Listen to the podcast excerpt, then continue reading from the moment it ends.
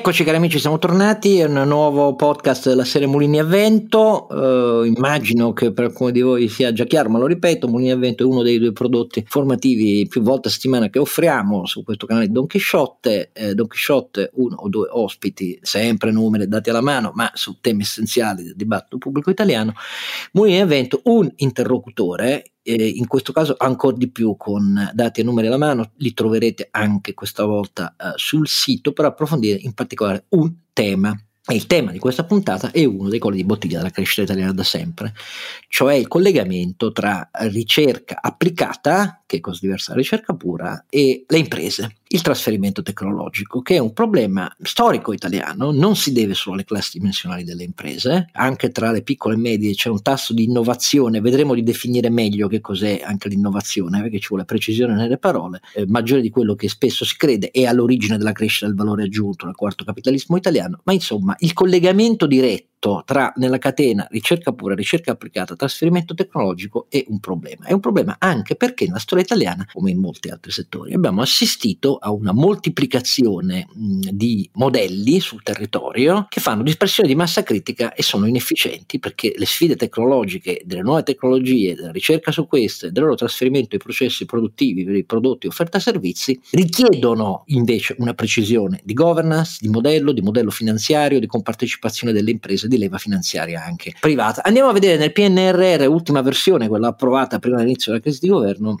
che cosa si capisce di quello che hanno scritto nel PNRR su questo punto decisivo. Lasciamo da parte, ricade nella prima delle sei missioni, la parte destinata alla ripresa, sia pur non proprio completa, di Industria 4.0, quelli sono incentivi ed agevolazioni eh, per le imprese all'acquisto di beni materiali e immateriali necessari per eh, l'aumento dello standard tecnologico, per i loro processi eh, produttivi. E occupiamoci invece del punto preciso che approfondiamo oggi con l'ospite che vi presento subito dopo dopo. Ecco, nella missione che è quella istruzione e ricerca, eh, una delle sei missioni eh, in cui si articola il PNRR, che ha una dotazione complessiva istruzione e ricerca, la missione 4 di 28,5 miliardi, 16,7 sono quelli che vanno al potenziamento delle competenze e, e della uh, didattica e abbiamo sfiorato già il tema vedendo alcune lacune con l'ex ministro professoressa Bonetti.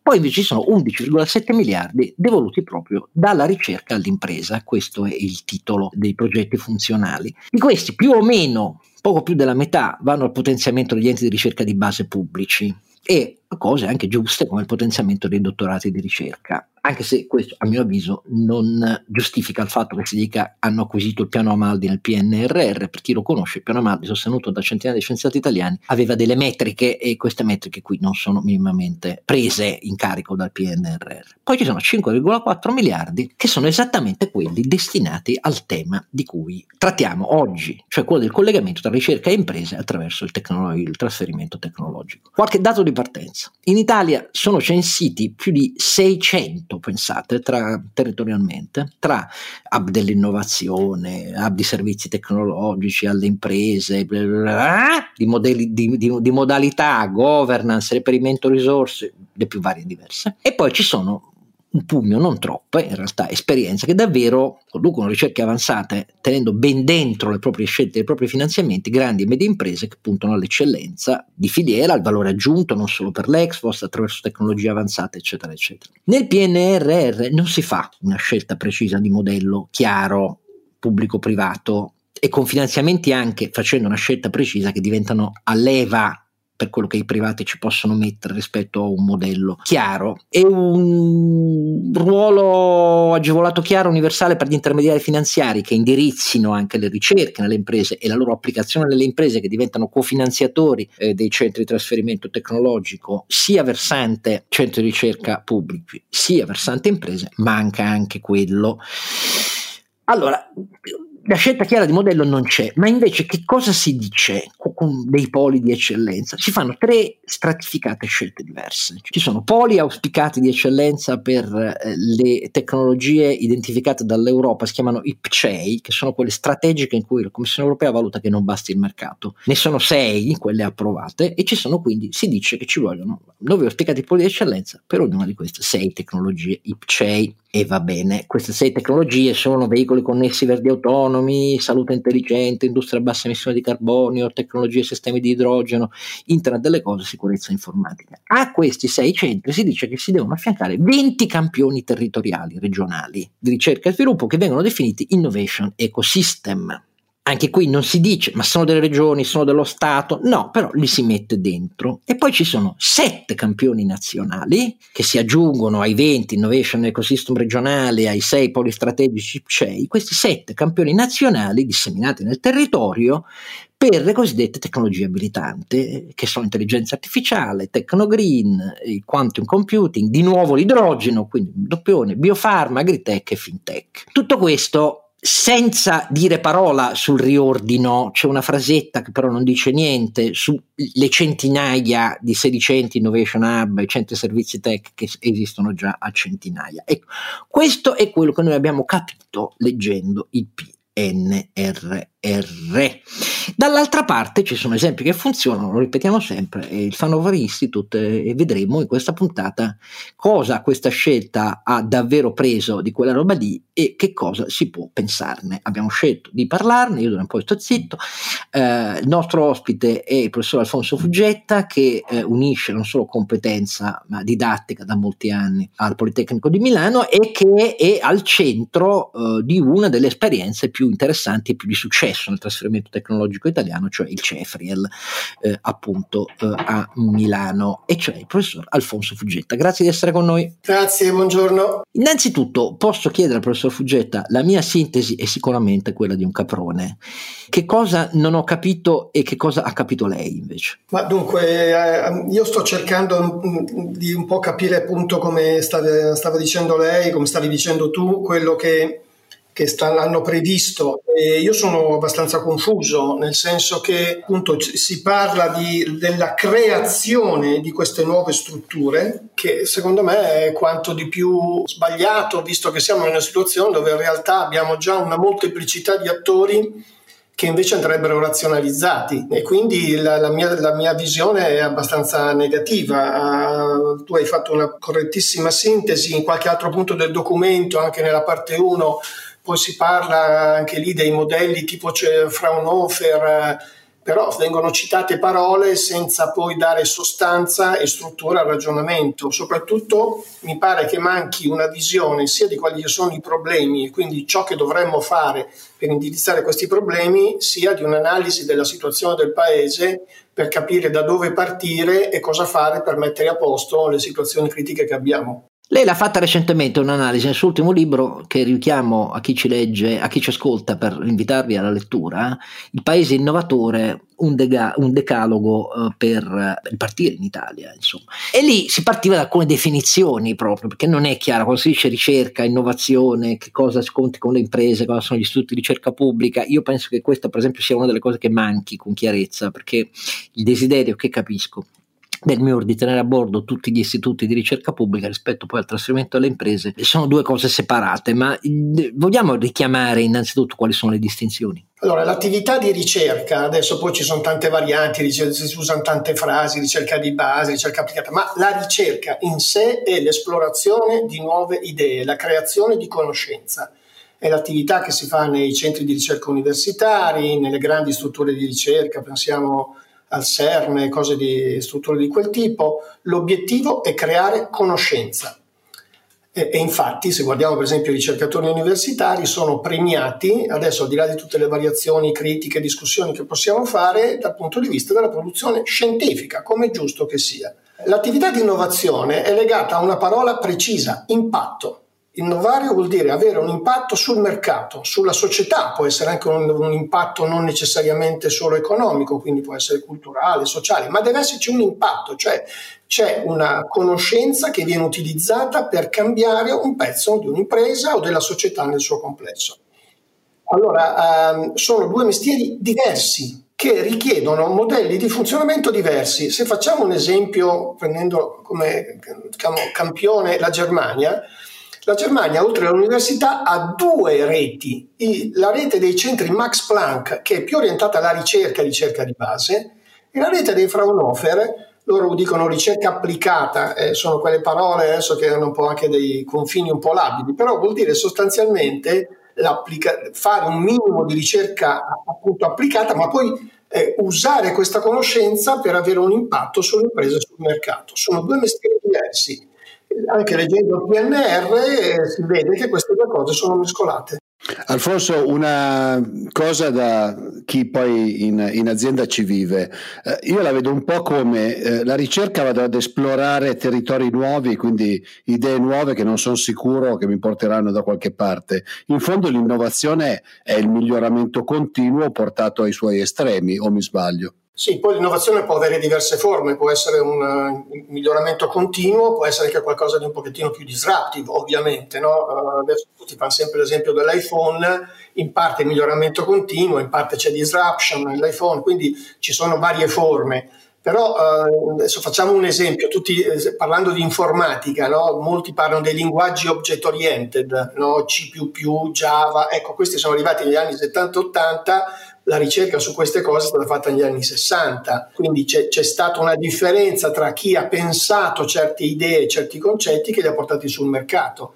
Nel caso dell'iPhone o del Mac, eh, del Macintosh, visto che si parla sempre dello stato innovatore e di, no, di Apple, tante ricerche di base sono state fatte negli anni 60, inizi degli anni 70, l'applicazione sul mercato col Mac degli anni 80 e dell'iPhone degli anni 2000 e del 2007. Quindi sono proprio dinamiche diverse che eh, hanno un impatto significativo poi l'innovazione sul mercato. Oh, eh, pubblichiamo nel sito un tentativo di analisi comparata, fatto numeri alla mano, per spiegare meglio che cos'è davvero il front offer. Eh, Alfonso Fuggetta è chi, tra coloro che hanno fatto questa, questa analisi. Il front offer Institute è, eh, come vi ha detto Fuggetta, il, la rete tedesca, eh, e quando si parla di rete si parla di un modello comune, ma è una rete fatta di 74 istituti che poi hanno sede territoriale innervata nelle specializzazioni dimensioni anche del mix produttivo. Non c'è un modello unico fisso finanziario, diciamo che ognuno di questi istituti ha percentuali diverse tra finanziamento pubblico federale e, e, e da parte dei lender, ma poi una, una vastissima percentuale fatta di intervento diretto delle imprese e partecipazioni a bandi, che sono i bandi europei, quelli federali, quelli locali, ma con una percentuale molto elevata e con una con presenza dentro, non solo con un indirizzo pubblico volto a alle imprese, ma con una compartecipazione vera. Si dirà quello è un modello tedesco e quindi perché replicarlo in Italia? Eh, cosa dice Fuggetta?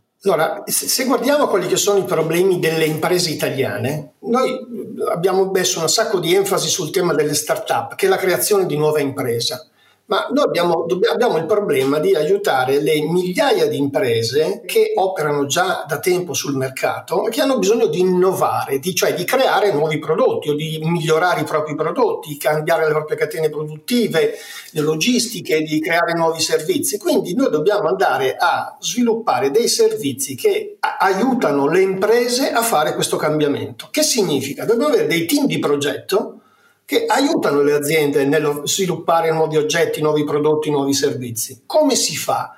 Eh, dobbiamo creare una sorta di struttura che sia capace di fare questa consulenza di innovazione, chiamiamola così per, per capirci.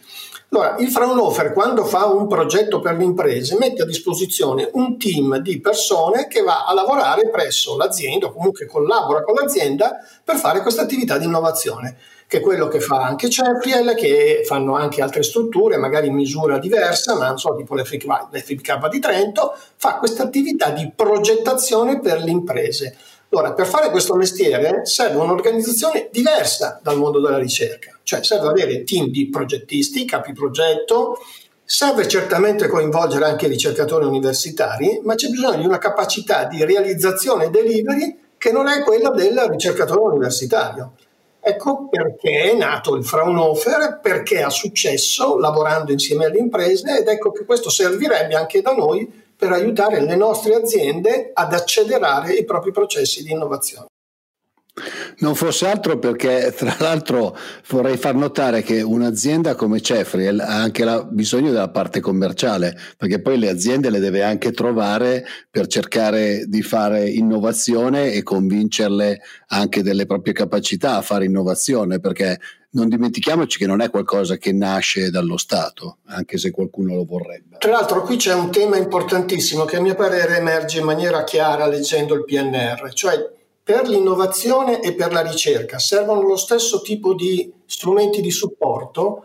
A mio giudizio no. Faccio una piccolissima, ma proprio dal punto di vista di principio. La ricerca è un'attività esplorativa ad alto rischio, quindi è giusto che ci sia un forte finanziamento pubblico, piano Amaldi, eh, delle strutture di ricerca, i dottorati di ricerca, IRC, poi possiamo discutere dei vari modelli, però insomma è chiaro che è lo Stato che mette risorse per fare quelle cose che nessun altro farebbe. Nell'innovazione, di fronte a una situazione in cui abbiamo centinaia di strutture che peraltro in molti casi non, non, hanno neanche la capacità di stare in piedi, non ha senso crearne di nuove, bisogna finanziare la domanda di innovazione. Bravo. I crediti di imposta di ricerca e innovazione, tutto ciò che serve a attivare i processi di innovazione delle imprese. Saranno loro poi che sceglieranno chi sono i partner, in questo modo si crea competizione e si seleziona. Quindi secondo me proprio sono due, due ricerca e innovazione sono anche diverse dal punto di vista delle politiche e delle strategie con cui si interviene per sostenere questi processi. Allora ci fermiamo qui per questa prima parte introduttiva su definizioni e metodo e poi nella seconda con il professor Alfonso Fuggetta approfondiamo invece il problema di filiere, valutazioni anche di impatto sul PIL potenziale e così via. Tra poco.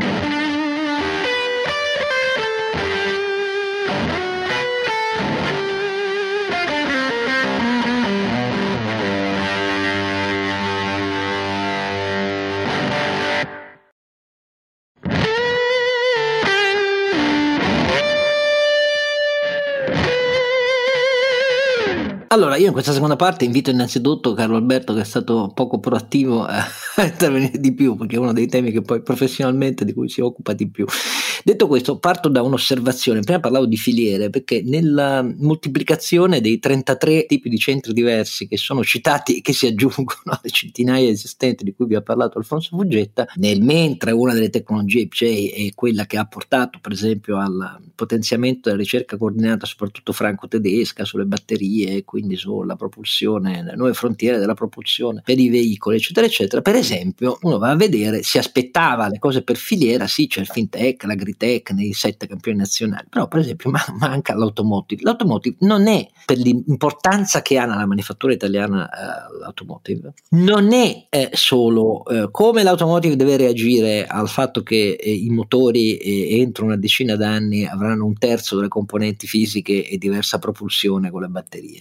Il problema è che l'automotive è tutto ciò che è nell'eccellenza italiana a disposizione della trasformazione complessiva dei veicoli che riguarda non solo tutto ciò che serve eh, per la tecnologia, ma per come cambia la progettazione delle piattaforme, degli arredi interni e così via. Questo è l'automotive nel nostro paese che ha dovuto diversificare nel tempo con buoni successi nella parte medio-alta eh, i propri clienti, perché ormai si, si, parte con gare tecnologiche elettroniche eh, per tutti i, i maggiori players internazionali, fornitori, e adesso si trova alle prese con la riduzione chilometrica proprio geografica delle catene di di fornitura è uno degli effetti del Covid e problemi di specializzazione del valore aggiunto che vanno risolti il più possibile attraverso la filiera perché l'entità media delle imprese dell'automotive italiana è nella media anch'essa molto piccola o piccolissima. E però una cosa per questa filiera non c'è. Io mi sono chiesto queste scelte, per quello che capisce il professor Fuggetta, sono avvenute avendo in mano una tavola delle specializzazioni del contributo al PIL reale e potenziale all'export,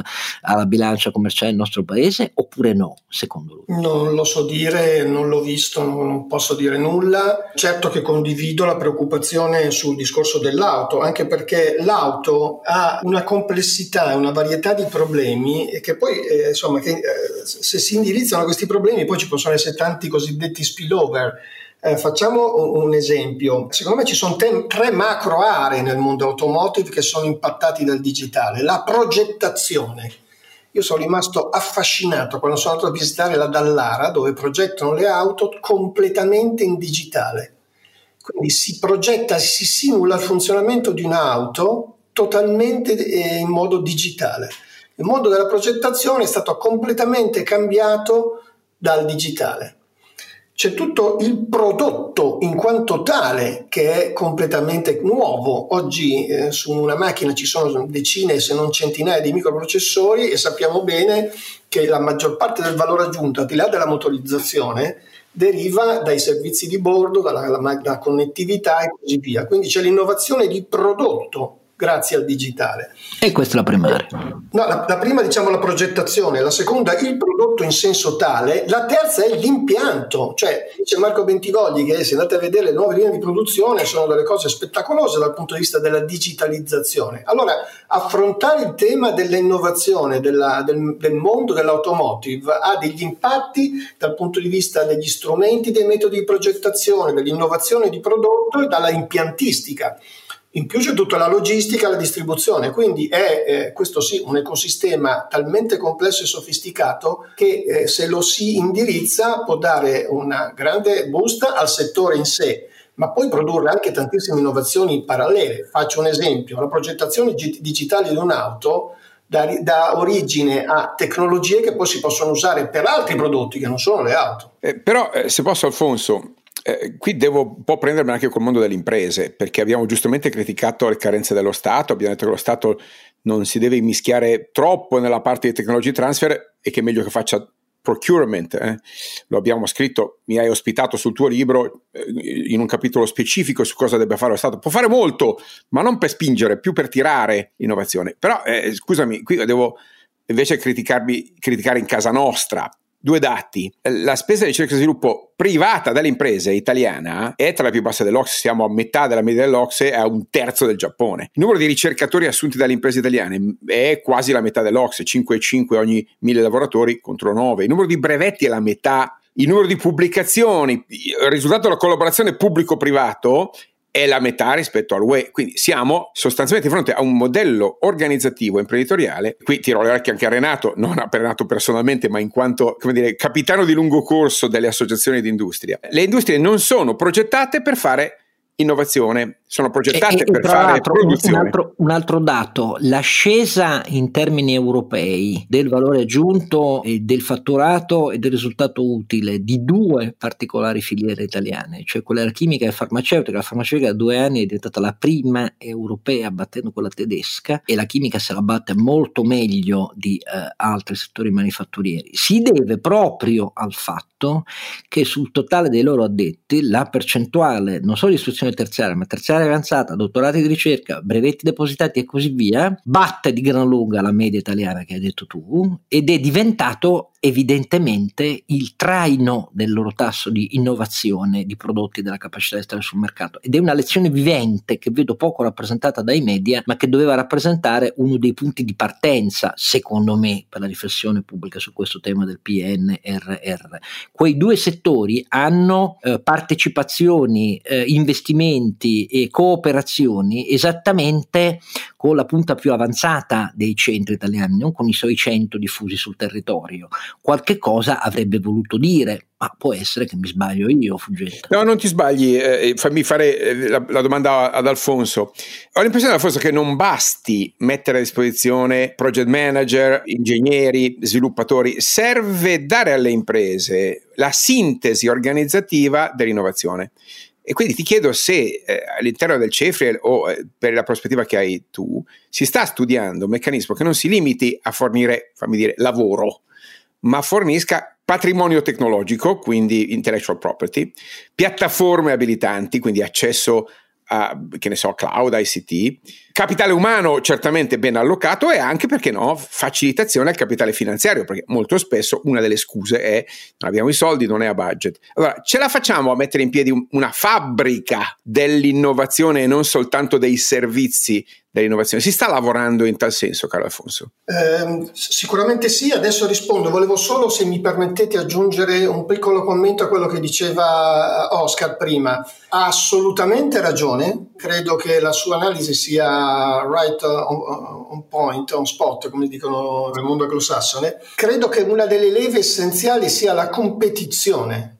Cioè, questo dato me l'hai insegnato tu, Carlo Alberto eh, laddove c'è competizione, anche le aziende piccole hanno lo stimolo per innovare Eh, se non c'è competizione è chiaro che questo stimolo decade. Quindi eh, una, una, cosa che aggiungerei a quello che diceva Oscar è che in quei settori le aziende sono esposte e si trovano naturalmente esposte a competizione internazionale, per cui o adottano certi, certe politiche di innovazione o altrimenti muoiono. Per quello che riguarda quello quanto diceva Carlo Alberto, sono eh, assolutamente d'accordo. Per certi versi Sheffield è nato anni fa con quell'idea. Perché? Perché la prima cosa che abbiamo fatto è stata l'attività di formazione dei ricercatori, cioè l'idea era io creo quelle risorse umane che devono andare in impresa eh, per aiutare le aziende a crescere. La prima cosa che fece Cefri nell'88 fu un master in, in uh, information technology, credo che fosse il primo in Italia. Adesso quello che stiamo facendo è proprio combinare l'attività progettuale con lo sviluppo del capitale umano e eh, giustamente come dici tu stiamo aggiungendo anche l'altra parte, l'altra gamba, cioè nel momento in cui io ho creato un'idea di innovazione, ho sviluppato un'organizzazione delle competenze insieme all'azienda per portare avanti questa innovazione, la terza gamba importante è trovare anche gli strumenti finanziari giusti per accelerare o abilitare questo processo. Eh, su questo in parte abbiamo già un po' di esperienza, in parte eh, ci stiamo lavorando, eh, però ecco, è la combinazione di questo insieme all'esposizione e alla competizione che secondo me aiuta e spinge le imprese, induce le imprese poi a innovare effettivamente e quindi a rendersi più competitive a loro volta. Osservazione su questa mi corregga il professore se sbaglio. Proprio nel documento di approfondimento che pubblichiamo, dovuto anche ad Alfonso Fuggetta, quello, l'illustrazione comparata eh, Fraunhofer Institute, troverete per esempio che di quei 74, 70 più istituti eh, della geografia territoriale di specializzazione che è la rete Fraunhofer in Germania, poi c'è anche sedi all'estero, una anche in Italia a Bolzano, ehm, troverete quasi una ventina che sono afferenti non a un macro polo nazionale di ICT, ma all'applicazione dell'ICT trasversale nella poliedricità del, delle filiere e dei diversi fattori, diverse aree in cui nelle diverse produzioni l'ICT implica necessità di innovazione, applicazione, ricerca, nuovi protocolli e, fi- e capitale umano dedicato e competente. Circa 20, pensate un po', non è l'unico modello, è un modello eh, trasversale di specializzazione digitalizzazione, proprio perché altro che il cloud nazionale, professor Fuggetta, che era la scelta alla base del primo modello di novembre,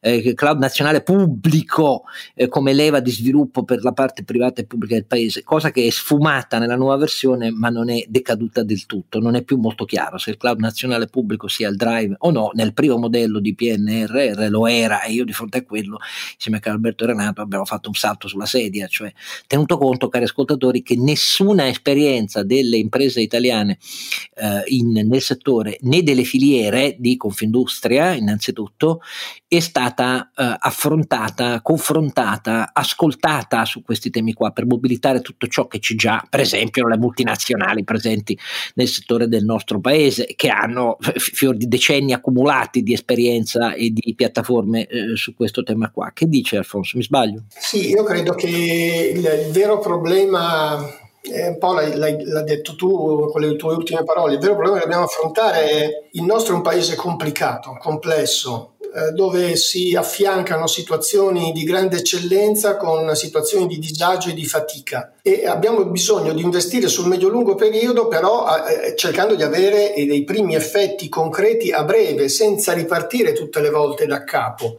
Ecco, la sensazione che io le, le ho leggendo questo documento adesso me lo, me lo rileggerò ancora con, ancora con, maggiore calma, è che da un lato ci sia così un, una voglia generica di proporre certi temi, per certi versi è positivo, non si è mai parlato di innovazione di digitale come se ne sta parlando in questo periodo, quindi questo è positivo, però lo si fa con una mancanza di chiarezza su quali sono i problemi da affrontare e soprattutto su quali sono gli asset già esistenti su cui far leva per avere un impatto concreto e non per rimandare come al solito a chissà quale oh, fantastico futuro i possibili effetti.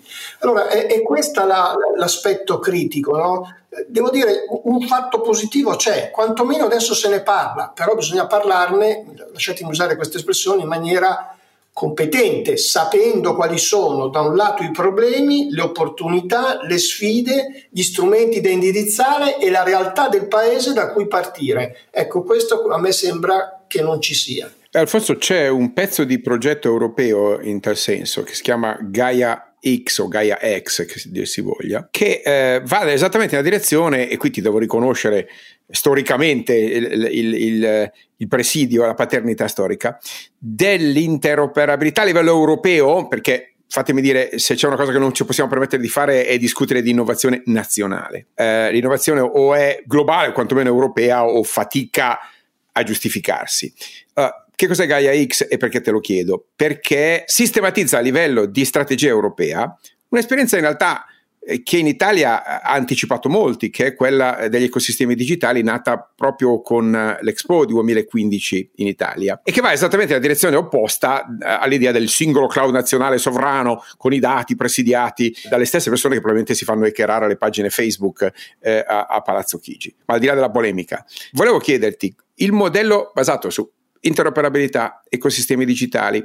È un modello non solo tecnologico, anche organizzativo, perché presuppone una distribuzione del, delle fonti de, dei dati e, e, del, e, dell'innovazione. Ecco, ci puoi commentare come l'Italia deve saldarsi con il resto d'Europa? Ed è un pezzo dell'esperienza di Cefriel, che guarda caso è membro di questa, eh, di questa alleanza e, e, e, da sempre fa parte delle reti europee di innovazione. Come possiamo liberarci del provincialismo dell'innovazione che sta caratterizzando il dibattito italiano e saldarci sempre di più ai filoni europei? Ma io vorrei fare qui due tipi di considerazioni, uno su Gaia X e uno sul tema del cloud eh, che citava anche prima eh, oh, Cloud nazionale pubblico. Esatto. Allora, prima su Gaia X. Allora, Gaia X in realtà è ancora un progetto in divenire, quindi una prima criticità che io vedo, lo vedo citato nel PNR come se non fosse una roba che domani mattina è pronta, ecco.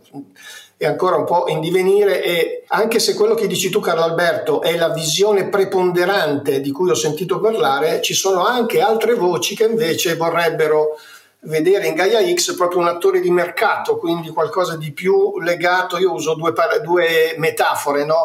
mentre quello dell'interoperabilità è un po' la visione del GSM, quindi standard applicati a tutti, ed è quello che dicevi tu, altri vedono in Gaia X l'equivalente di Airbus che si contrappone a Boeing, cioè creiamo un'azienda che faccia lei o una struttura industriale che faccia lei il cloud europeo.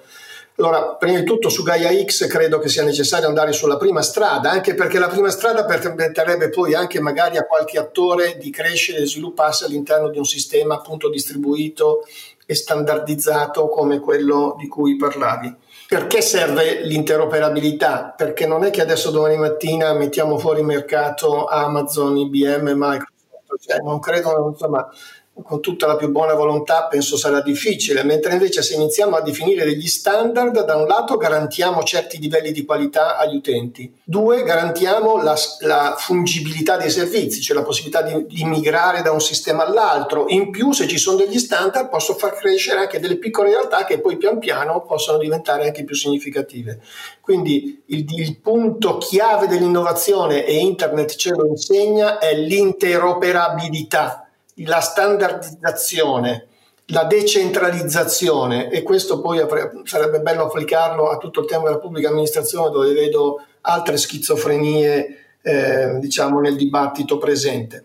Per quanto riguarda il cloud nazionale, quello strategico, è, è, è, se riprendiamo questi discorsi e li applichiamo nel cloud nazionale vengono fuori cose simili cioè che ci siano delle, dei sistemi e delle applicazioni che richiedano un cloud privato, cioè gestito direttamente da pubbliche amministrazioni, lo posso anche capire, no?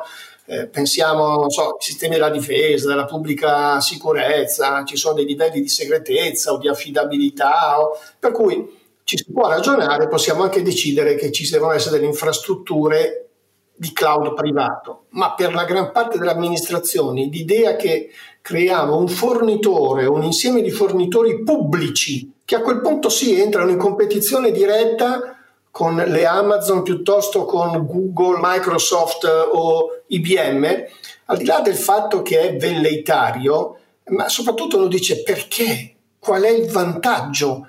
Eh, ormai tutti questi soggetti sono comunque, eh, devono rispondere alle normative europee e poi comunque non è lì il valore aggiunto per certi tipi di applicazioni. Allora anche qui vedo come dire, se vogliamo anche un'ansia positiva di dire facciamo qualcosa nel campo del digitale, però è un'ansia sfocata e soprattutto è incoerente rispetto ai bisogni e le urgenze che il paese sta vivendo. No, anche perché, lasciami dire, faccio due esempi concreti.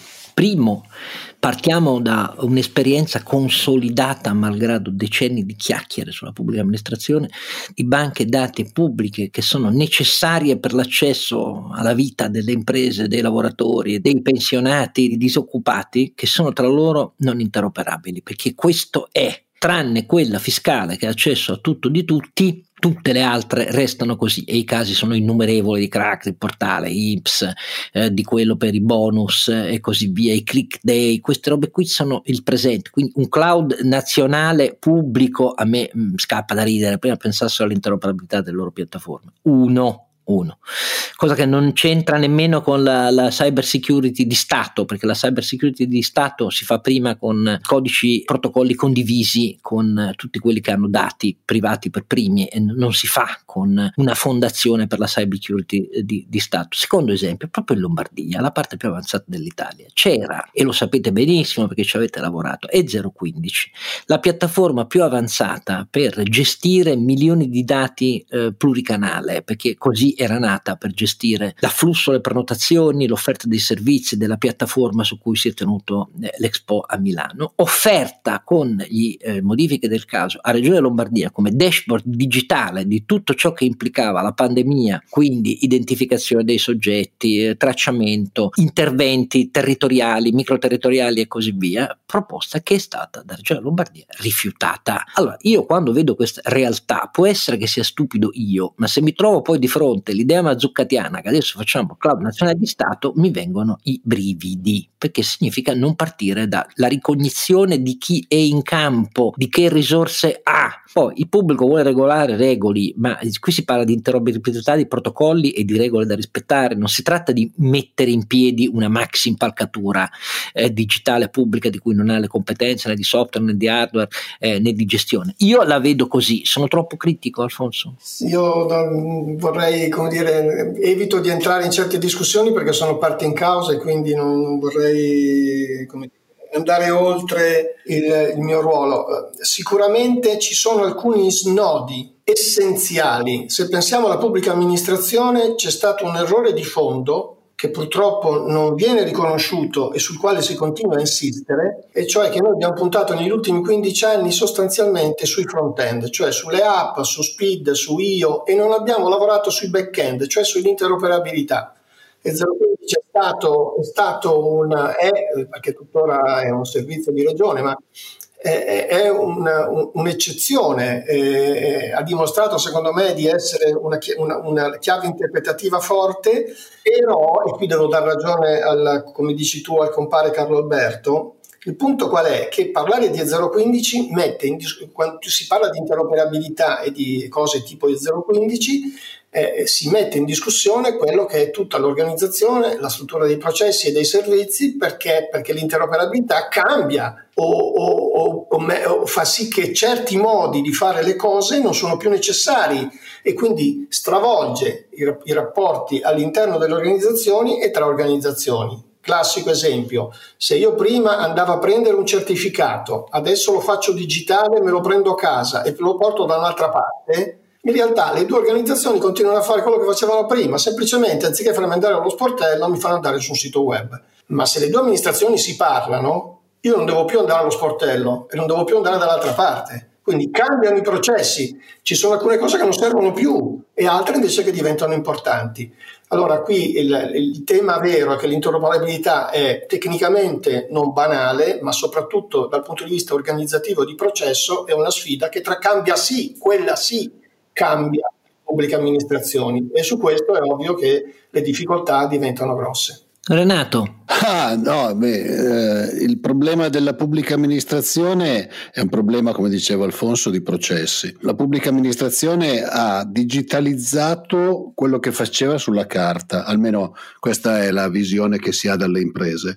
Cioè, loro facevano una cosa sulla carta, l'hanno semplicemente fatta con, eh, portandola in digitale, ma senza cambiare il processo. Mentre la vera sfida è quello che diceva Alfonso, e secondo me questa è, è la cosa da guardare, cioè interoperabilità, cioè il comune di Voghera se ha bisogno qualcosa dai vigili del fuoco lo chiede ai vigili del fuoco e non lo fa passare attraverso l'azienda che deve andare a, a, fare il giro dei 50 sportelli per avere le autorizzazioni. Questa è la vera sfida del futuro non mi sembra che siamo in una situazione in cui si sta cercando di andare verso questa, verso questa direzione. Io aggiungo un'ultima osservazione e chiedo a Alberto Alfonso di, di, di, di, dire la loro su questo. Come abbiamo già richiamato, la governance del primo PNRR eh, che abbiamo preso a dicembre, mentre la prima versione del piano era a novembre ma non la contemplava, era una governance piramidale, faceva capo a Conte, poi c'erano sei grandi manager di Stato, poi c'erano 300 risorse sottoposte, i manager di Stato potevano, almeno così era detto, derogare alle procedure della PA eh, e procedere anche eh, in deroga a normative in corso, bli bli bli bli bli. Scontro politico su questo, il nuovo PNRR non dice più una parola di questo, quindi noi non sappiamo più qual è la governance. E io mi se no mi chiedo, a proposito di quello che parliamo, la governance di questi 33 centri nuovi che si indicano il PNRR, a chi la darebbero? La darebbero al MIUR, eh, uno mi dice per competenza al MIUR. Beh, per competenza al MIUR, il MIUR dentro ha le competenze di cui stiamo parlando? Rispondetevi da soli, cari ascoltatori.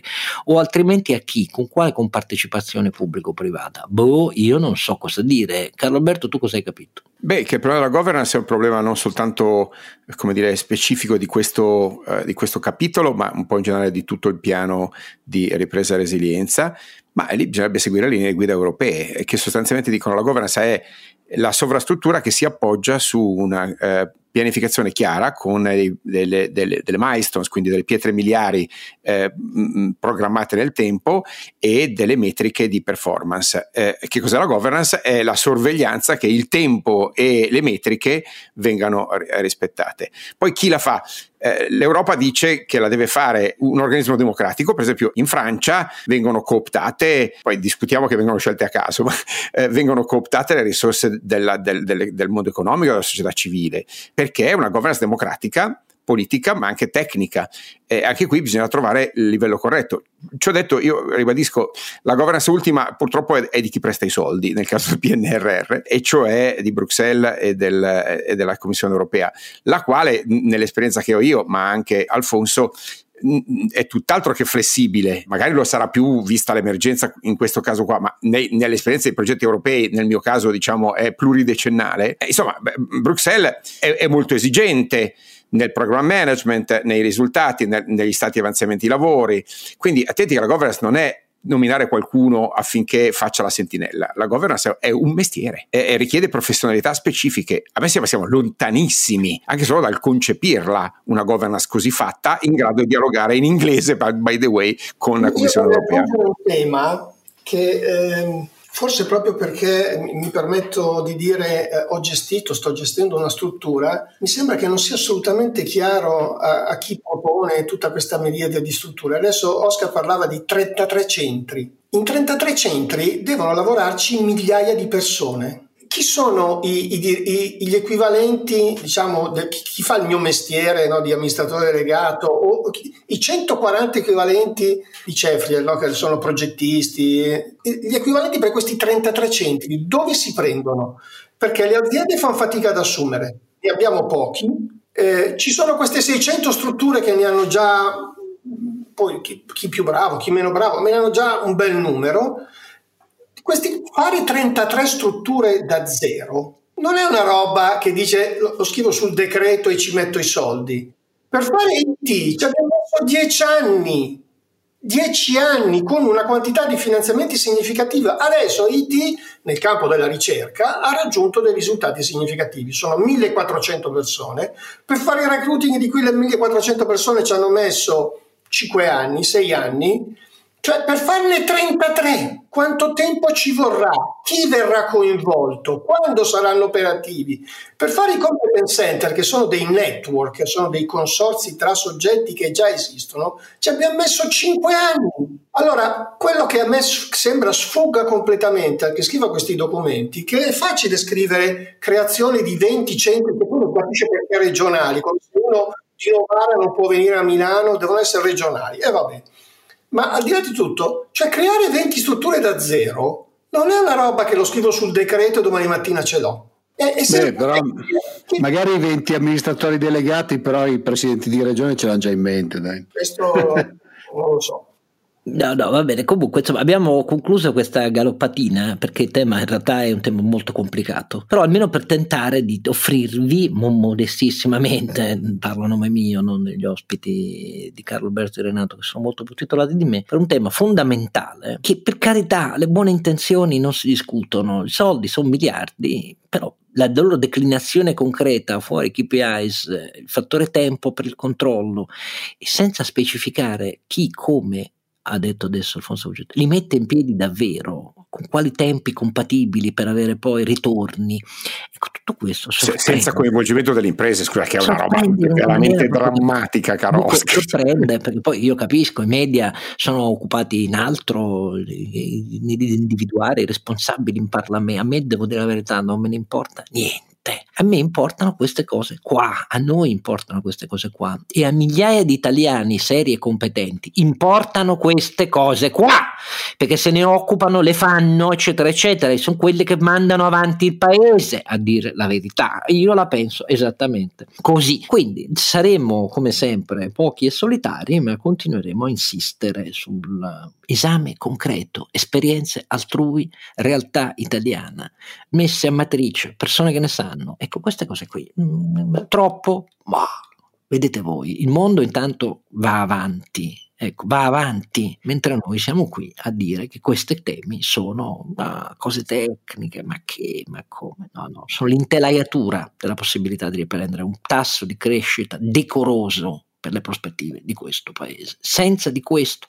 non c'è, c'è la continuazione del declino italiano, malgrado che migliaia di imprese facciano vedere sui mercati poi che riescono malgrado tutto. Ecco, invece del malgrado tutto bisognerebbe pensare a come abilitarne di più, partendo da quello che c'è già al mondo e grazie a Dio anche in Italia. Grazie Alfonso Fuggetto, grazie ai miei due sventurati compari in questo ennesimo episodio dei Mulini a Vento.